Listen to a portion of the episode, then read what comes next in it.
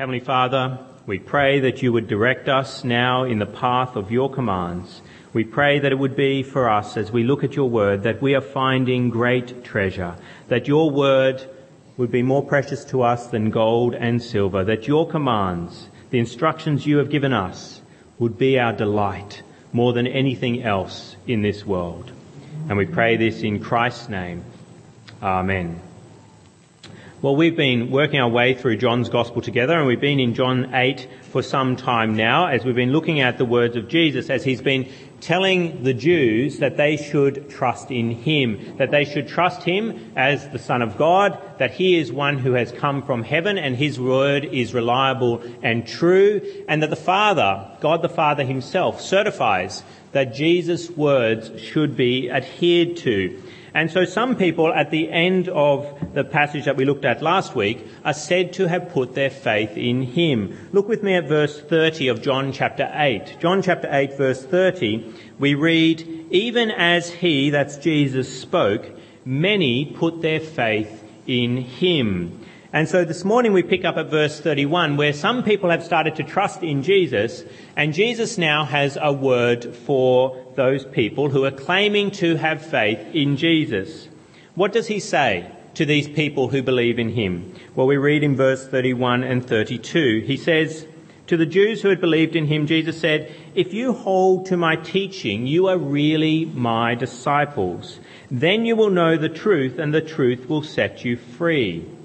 Jesus understands that people can profess faith in him, but there is false faith as well as true faith. There are people who truly believe, who have genuine faith, and then there are people who have a fake faith, a false faith.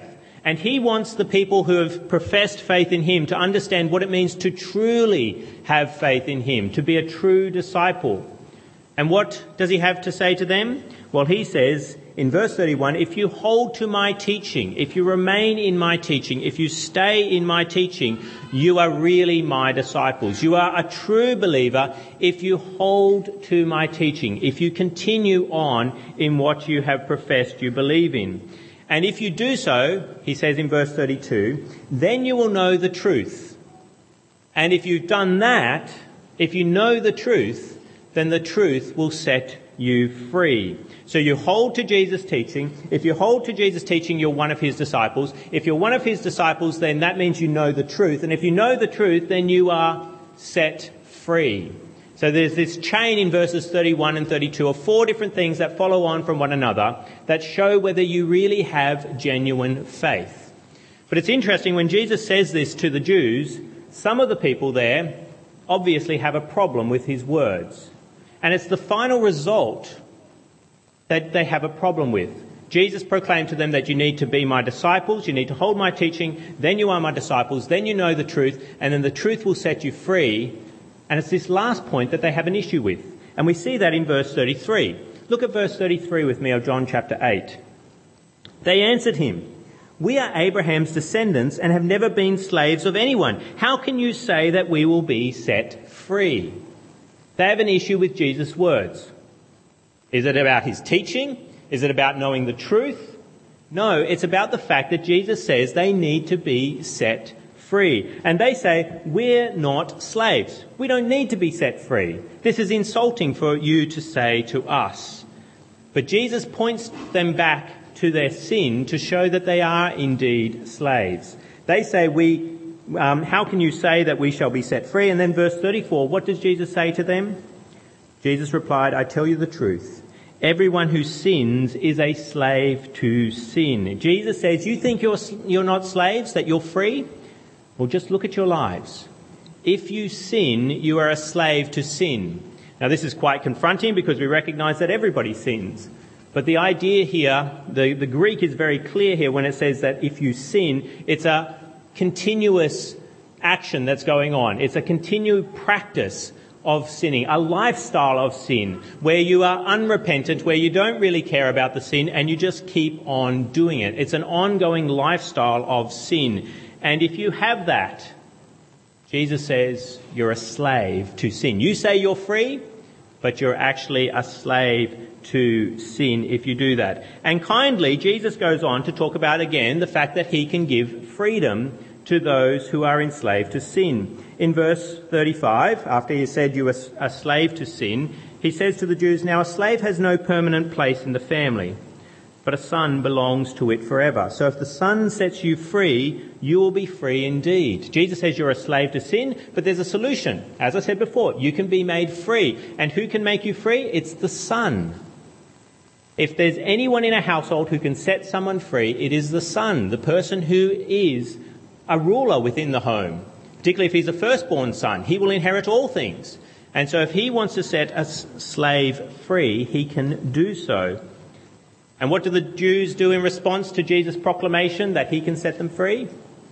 Well, they keep on having an issue with the fact that he is calling them slaves. What do we see they say in verse 39? Abraham is our father, they answered. They're saying, our father, Abraham, he was a free man, and so we are naturally free as well. We're not slaves. How dare you say this? What does Jesus do? Well, he continues to point out their sin to them, to show that they aren't free, that they are indeed slaves. Verse 39 continues, If you were Abraham's children, said Jesus, then you would do the things Abraham did. In other words, you wouldn't sin. As it is, you are determined to kill me, a man who has told you the truth that I heard from God. Abraham did not do such things. If you're such a free person, then, and you're in the footsteps of Abraham, why are you sinning? You, verse 41, are doing the things your own father does. And then they go on to say, we're not illegitimate children, they protested. The only father we have is God himself. These Jews are adamant that they are not slaves, that they are free people. And even though Jesus keeps pointing out their sin to them, and that indicates that they're slaves to sin, they just don't get it. And Christ's message of freedom it still applies to us today. That this is not just a discussion that is for abstract people in the past and, and we don't have any bearing on it. Christ still proclaims freedom to people today. And people still find it offensive, just as people found it offensive in Christ's days when he was on earth. Why is it that people take umbrage, that they're so offended by the idea that they need to be set free? Well, it, it, because it indicates that they are enslaved.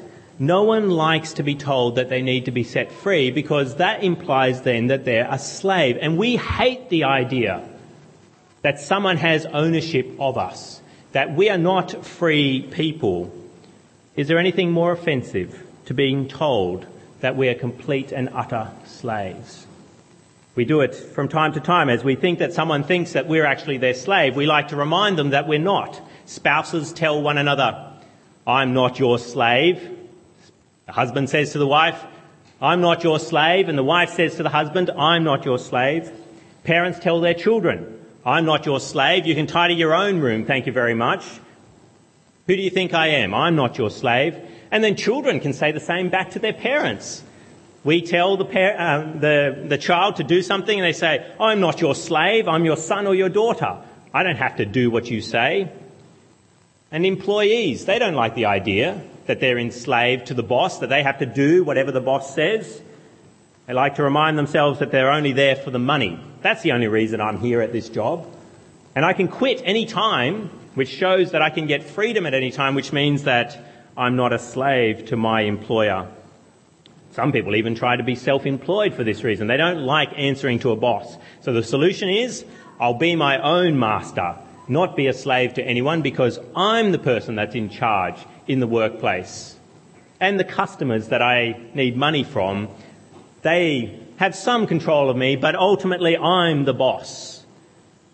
And as citizens of this country, here in Australia, we like to think that we're not slaves to the government, that the government can't order us around, that they can't tell us what to do. And so sometimes I think that the reason people like to grumble against politicians is just to show that the politicians ultimately do not have any power over them, that they can resist those in positions of power. Where does this idea of freedom come from? That is innate here in the Jews, but is also innate in us today. Well, like the Jews, we like to point back to our family heritage to show that we're not slaves. We recognize that there are people who can be enslaved around the world. It is a shocking thing that are parts of the world that there are people enslaved, but we point back to our parents and say, look, my parents were free people. Therefore, what does that make me? I'm a free person too. And that's what the Jews were saying. We're children of Abraham. He was a free person. And we are free people as well. And like the Jews, we may even point to our nation to show that we're free. We like to think of Australia as a free country, that we are a people of freedom here, that slavery is outlawed in this land. And so we as citizens are free because we're part of a free country. And that has been our heritage. We've always had a free country here in Australia. Except for the convicts who came over from England. They weren't so free. But we are free. We live in a free country. And I think we also like the idea of freedom because we see that in our experience. We like to look at our own strength and our own intellect and resist those who would assert some sort of slavery over us. And we think that, no, I am a free person.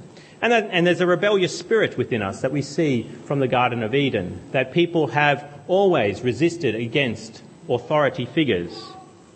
But Jesus reminds us, just as he reminded the Jews so many years ago, that we are slaves as well. That if we habitually sin, then we are all slaves to sin. If we continue in a sinful lifestyle with no repentance, if we continue in our sin, Jesus asks us, if you're such a free spirit, why do you keep on sinning? Why do you know what is the right thing to do, but then you keep on doing what is wrong and you don't seem to care? That indicates that you are a slave. If you know that lying is wrong, and yet you continue to lie, doesn't that show that you're a slave to lying, or to anger, or to adultery, or to theft? As we see these sins in our lives, and we know that they're wrong, but we continue to do them without repentance, we show that we are slaves to sin. Now, is anyone here this morning audacious enough to say that, like the Jews, they're a free spirit in spite of slavery to sin? As you look at your life and you recognize that you do sin and you sin habitually, are you going to say, I'm not a slave of anyone, I'm still a free person? Well, if that is you, you know you sin, you know you don't want to break out of it, and yet you still say, I'm a free person, Jesus has nothing to offer me, then I have nothing to offer you this morning. I may as well preach to a brick wall. If you are so audacious to say, I'm not a slave, yet you know that you live a sinful lifestyle, that you're a rebel against God, then there is nothing more I can say to you. If you can't see the truth about your sin, and about Jesus as the one who sets you free from sin, then you can't be set free.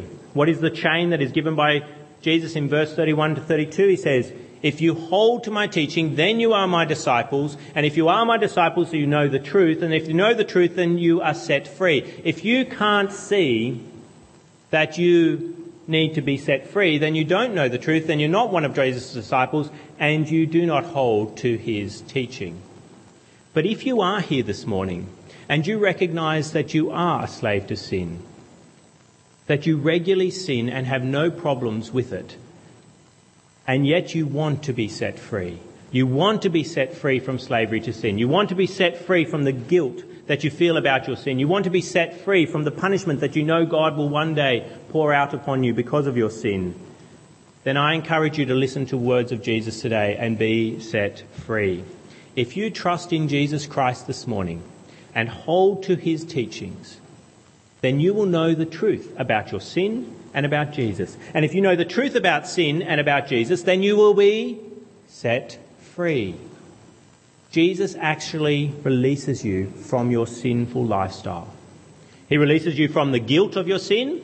You will no longer be punished for sin because he was punished in your place at the cross and you can actually resist sinful temptations. You can turn from your sin, which is what repentance is, and actually do right rather than wrong. You can actually accomplish your New Year's resolutions.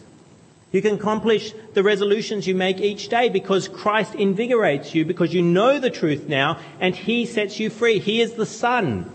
And if the Son sets you free, you are free indeed. So I encourage you this morning, if you are sitting here and you know you have a sinful lifestyle, and are unrepentant of your sin, and you want to do something about it, come to Jesus now. Trust in Him and hold to His teaching. But for those of us who profess to be Christians, and we're here this morning, we profess to be believers as people did in the days of Jesus. In verse 30 there it says, even as he spoke, many put their faith in him. There are many of us in this room that profess faith in Jesus Christ. This passage can be a wake up call for you too. We like wake up calls from time to time. If we need someone to wake us up, and we usually have alarm clocks to do it these days, to awaken us to the fact that something needs to be done. I've got a new alarm clock now at the moment, which I'm testing, which doesn't make a horrible noise when you need to wake up. It actually turns on a light very dimly at first, and then gradually gets brighter over a half hour period. And so gradually light, it's meant to be like a sunrise happening in the room. And I quite like it, rather than some annoying noise going off that makes you hit at the, the, um, the alarm. Instead, you have this light that is slowly dawning in the room, which gradually awakens you to the fact that you need to get up and do something. And that is what Jesus is doing this morning to people who profess faith in Jesus he is shining his light forth to some who need to experience the true light that Jesus gives. We claim as believers in Jesus Christ to have the light, but many people have false faith and do not actually believe, and they need Jesus to shine the light on them and to ask, are you actually a false believer? Everyone in this room this morning should ask themselves, am I actually a false believer? Do I really know Jesus Christ? How can you know if you're really a genuine believer in Jesus Christ? Well, look at your sin. Is your sin habitual? Is your sin a lifestyle and you don't have any problems with it? If that is true, even though you profess faith in Christ, it indicates that you don't have true faith in Jesus Christ. You haven't been set free and you don't know the truth and you're not a disciple of Jesus. We need to examine our lives, even if we profess faith in Jesus. It's wonderful, yes, to say, I believe in Jesus. We need to look and see, is that a genuine belief that we have? And our sin is a very good way to see whether we have genuine faith.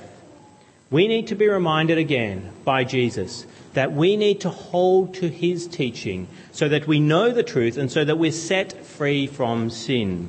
That's what he says. To those who believe, what does he say firstly to them?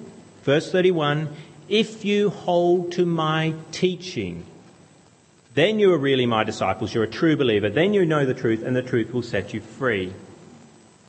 That's what we need to be reminded of this morning. If we are professors of faith in Jesus this morning, is that we need to hold to his teaching.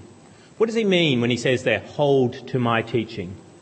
Well, the word there actually can be translated as abide or remain or continue. That's the translation in the ESV, the English translation. Uh, it has abide there, and in the Holman it says continue in.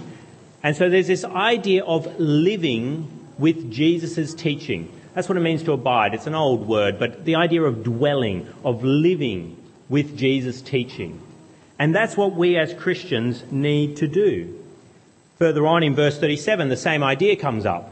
What does he say in verse 37? I know you are Abraham's descendants, yet you are ready to kill me because you have no room for my word. Which means if you are one of his disciples, you have room. You have a place for his word in your life. You live with Jesus and his teaching.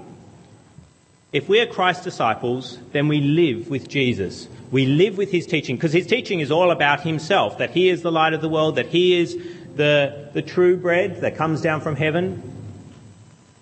His teaching pushes us to know him and to live with him. He is the word incarnate. He is the teaching of God incarnate, come in flesh. So what does it mean to live with Jesus? What does it mean to live with his teaching? Well, the idea of living with something means frequent daily contact. If you live with something, then you have regular daily contact with that thing. In this world, we have, many, we have contact with many things and many different people. But then there are particular things and particular people that we have regular, frequent contact with. And what are those, those things usually? The things that we actually live with. Like what? Well, people. There are people that you have contact with out in the world, and then there's people that are in your home that you abide with, that you dwell with, that you live with. And so you have regular contact with them. Whether they be family members or housemates that you've invited to live with you in your home, they are the people that you live with and you have regular contact with them. Or it may be pets. We've just acquired our first pet. Uh, for the children's sake, more so than the parents' sake, uh, we got a budgerigar. We're starting off small. Uh, and this pet lives in the backyard, but still you'd say lives with us, and particularly lives with my son Joshua. Joshua goes out and sees uh, the pet very regularly, goes out and talks to Bobby the budgie uh, on a regular basis. This budgerigar lives with us. What does that mean? Regular, frequent contact. Also, the things in our homes or the house itself. If you live in a house, what does that mean? You have regular contact with that house. And the furniture within the house. If you live with that furniture, you have regular contact with it, whether it be a, fridge, or whether it be a couch, or whether it be a bed, or a wardrobe. Those are the things that you live with, so you have regular contact with them. And we have voices that we live with, that we invite into our home whether it be television sets, television programs that are particularly on, maybe a daily program that you regularly listen to, you live with that voice as it comes into your home, or a newspaper. If you get a daily newspaper, that voice keeps on coming into your home, and you are said to live with those voices that are coming into your home. And social media, Facebook and Twitter and whatever else it may be that you follow, those are voices that you live with as you invite them into your home. And the toys that you have for your hobbies, those are things you live with, which means you have regular contact with them. So if we're disciples of Jesus and we're told to live with him, that means we're meant to have frequent daily contact, just like the many things in your home, the many people in your home you have regular contact with. And actually, over a lifetime, if we're disciples of Jesus, we should live with Jesus more than we live with anything or anything else that we live with. Why do I say that? Why is Jesus the one that you live with more than anyone else? Well, because other things come and go, but Jesus doesn't if you're a true disciple of him. The houses we live in change. I counted up this week how many houses I've lived in as a child that I can actually remember. I've come up with six. Six different houses I've lived in as a child and then as an adult over that time. I've lived with those houses, but I don't live with all of them always. And it's the same with furniture. Furniture changes over time. I've been married for 13 years now, and over that time, many of the things that we bought when we first got married, pieces of furniture, they've gone. The fridge went last year. After 12 years, it um, was time to replace. Couches went last year as well. Once we got over the 10 year mark, I started realizing how many things that we owned when we first got married are still around us, that we still live with. And our dining chairs are starting to go on the way out. I think we'll have to replace them soon. Uh, we had chair covers for them so that uh, children wouldn't, toddlers wouldn't make too much of a mess on them, and so that the, the pristine beauty of them would be uh, kept there. And now we're starting to realise that the padding's going, and we've never actually seen the chairs in all their glory, so we may as well whip off the covers and let children make a mess of them, and, uh, and because if they're going to go soon anyway. But we recognise that these chairs that we live with, that we sit on regularly, they won't always live with us. And it's the same with different voices in our homes. I started with no television growing up, which may explain my love for books. No television whatsoever in the home. Then I got free to air once I was a teenager and allowed to make decisions for myself. My parents allowed me to have a free to air TV. Then I subscribed to Foxtel, all still while living in my parents' house, and so caught up on years of MASH and Hogan's Heroes and things that I missed as a child, and I just consumed large quantities of television. And then I dropped the Foxtel, and these days I'm not even connected to free to air. It's been a couple of years since we unplugged the antenna, and we just don't watch television. And these voices, they come and go. Regular voices at one time that I lived with, but now no longer. And hobbies come and go. I used to collect stamps. And I saw, why am I collecting sticky bits of paper? Um, they cost large amounts of money depending on how rare they actually are. They come and they go. I don't have any of my stamps anymore. I used to play video games. A lot of those have gone. And you may have a sport that you live with that you love to engage in, but your body goes over time and you can no longer live with that sport.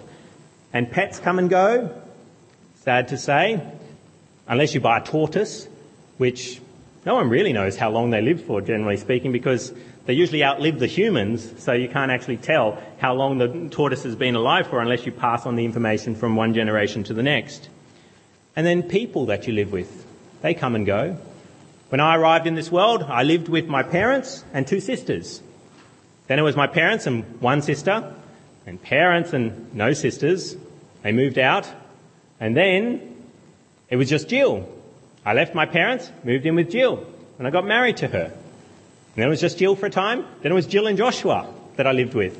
Parents long gone now, Jill and Joshua. Then it's Jill, Joshua, and Philippa that I live with at the moment. One day I expect that Joshua and Philippa will move out. All things go well. And I'll just live with Jill. And then it may be that one day I'm back to being alone. I'm back on my own. Jill may pass away before me. And I no longer live with my wife. Things come and go. Houses, furniture, voices, people come and go. But if you're a disciple of Jesus Christ, He comes and never goes. He remains always in your life. You live with Him now and always. Jesus is not like a piece of furniture or a favourite TV show or a hobby that we get bored with and we move on from. Jesus is not a housemate or a family member that when he offends you or does something you don't like, you kick out of the home and say, I'm not living with you anymore. Jesus is not like that.